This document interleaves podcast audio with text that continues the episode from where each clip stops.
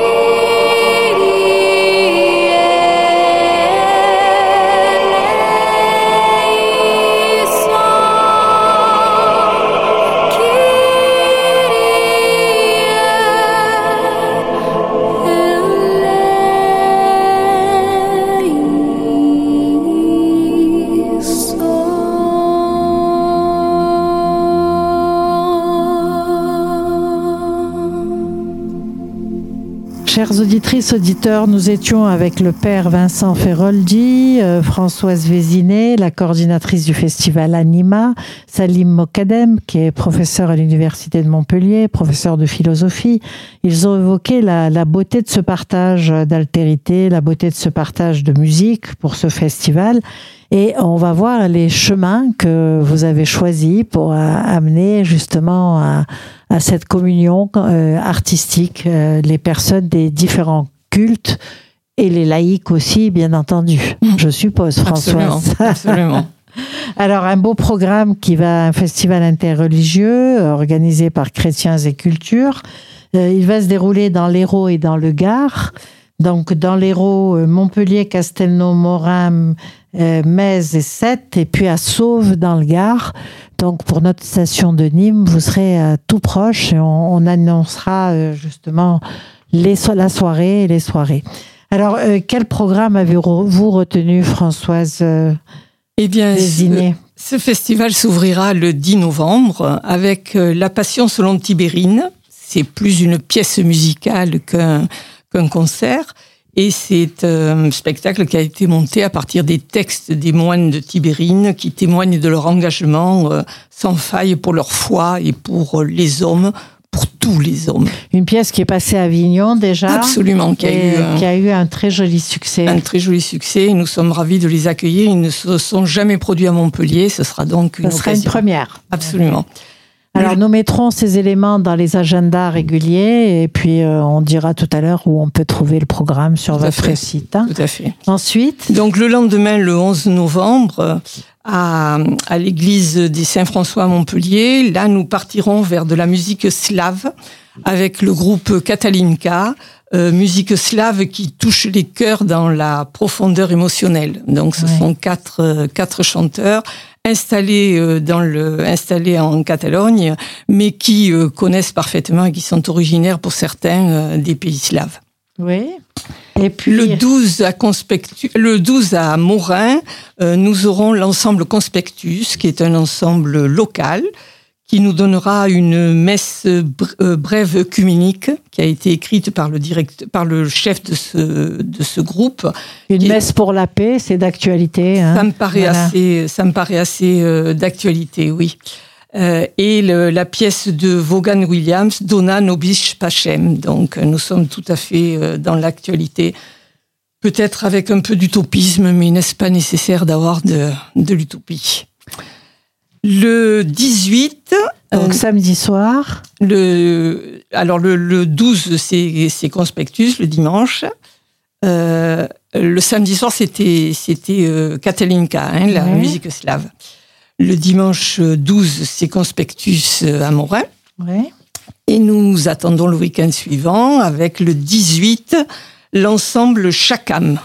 Ça, c'est un concert qui sera donné à 7 avec euh, ce, ce groupe Chakam qui a été créé par euh, Sogol Mirzaï et qui est une représentante absolument internationalement connue de la musique d'Iran, des voix de femmes. des voix de femmes. Donc c'est particulièrement symbolique. Absolument, Voilà. dont euh, une est originaire de Palestine et l'autre de France, et toutes les trois euh, s'unissent pour nous faire partager cette musique, euh, cette musique de persane. Le, là, nous partons effectivement dans le Gard, à Sauve, le 19, avec l'ensemble Ariana, Alors au temple protestant. au hein, temple de- protestant de, de Sauve, absolument. Et là, nous, l'ensemble Ariana va nous proposer de faire un grand, une grande trajectoire de Gabrieli à Monteverdi, donc des musiques que l'on entendait à Rome ou à Venise à la fin de la Renaissance. Et il y aura aussi, parce que c'est, on aime bien établir des ponts entre les, entre les hommes, des ponts en- en- entre les différentes époques. Et il y aura aussi une création contemporaine de Jean-Marc Fouché, euh, qui, est, euh, qui viendra en miroir de ses compositions euh, de beaucoup plus de la Renaissance. Très bien. Voilà. Le- Alors, le, 24, c'est un programme extrêmement éclectique. absolument. Ah, c'est notre, c'est notre désir de Ouais. pouvoir euh, euh, amener les gens. euh, alors peut-être que certains programmes ne les attireront pas, mais qu'ils aient la curiosité de venir, parce que je Passez pense la que tête, vous allez découvrir de belles choses. Voilà, voilà. Donc le 24 à Castelnau-le-Lez, Là, nous avons fait un pari qui nous a été euh, soufflé par Salim, qui est de mettre en résonance des chants soufis et du chant grégorien. Ça va être magnifique, ça. Hein Donc euh, voilà, c'est sans doute des chants à l'église euh, Saint-Jean-Baptiste à Castelnau. À Castelnau, dans ce petit écrin de l'église romane de Saint-Jean-Baptiste. Je pense que ça sera tout à fait, tout à fait merveilleux. Et le lendemain, le, le, chanteur qui chantera tout seul les chants soufis la veille viendra avec trois musiciens, à l'accordéon, à la contrebasse et au oud, nous faire aussi un panorama de chants euh, très large, avec des chants maronites et byzantins, des chants soufis et des, chants, et des chants suifs séfarades. Donc il va faire un, panorama euh, très, très large. À Nassabim, nous avions eu la chance de l'accueillir dans ce festival il y a de nombreuses années. Il a une voix sublime et une présence scénique euh, vraiment euh, merveilleuse. Alors, il est de fesses comme moi, hein, on va dire. Bon, voilà. Préciser quand eh même. Ben, absolument. C'est tout ce que j'ai de commun sur la musique. bon, donc c'est Anas Habib. Anas Habib, voilà, avec euh, trois, trois musiciens qui devraient. Va être passé Salmolière. Hein voilà, qui devrait nous enchanter Salmolière. Et puis enfin. Et nous euh, terminerons le 26 à, à Metz, dans la magnifique église Saint-Hilaire, avec des chants grégoriens. Donc là, on revient à du chant parfaitement traditionnel quand on entend chant sacré. Mais je crois que ce groupe, qui est vraiment parfaitement reconnu, les chantres du Tournai, sont euh, excellents dans, dans, ce chant grégorien et savent lui redonner toute sa puissance euh, et toute euh, cette évocation de, de, de la, de la ça Fait vibrer, ça fait vibrer, vraiment, ça fait vibrer. Euh, Absolument. tout le monde est sensible à cette vibration-là. Alors, dans ce cadre-là, ça va être magnifique, hein, ça promet. Nous l'espérons. Donc, c'est un programme très riche. comment se passe? Quel est le prix de l'entrée? Alors, les billets sont tous à 15 euros, quel que soit le concert. Et vous pouvez euh, trouver tous les renseignements sur le site de Chrétiens et Culture. Donc, www.chrétiens et culture, euh, au pluriel, les deux mots, oui. et en un seul mot. Donc, euh, chrétiensetculture.fr, info et billetterie. Je rappelle que c'est le festival Anima qui va se dérouler du 10 au 26 novembre dans l'Hérault et le Gard. Et bravo à Chrétiens et Culture pour cette merveilleuse programmation. À bientôt sur cette antenne et un beau succès à votre festival. Nous étions avec euh, Françoise Vézinet, Salim Mokadem et euh, à distance le père Vincent Feroldi. Bien, merci beaucoup à tous et à bientôt. Merci. Merci à vous. Merci.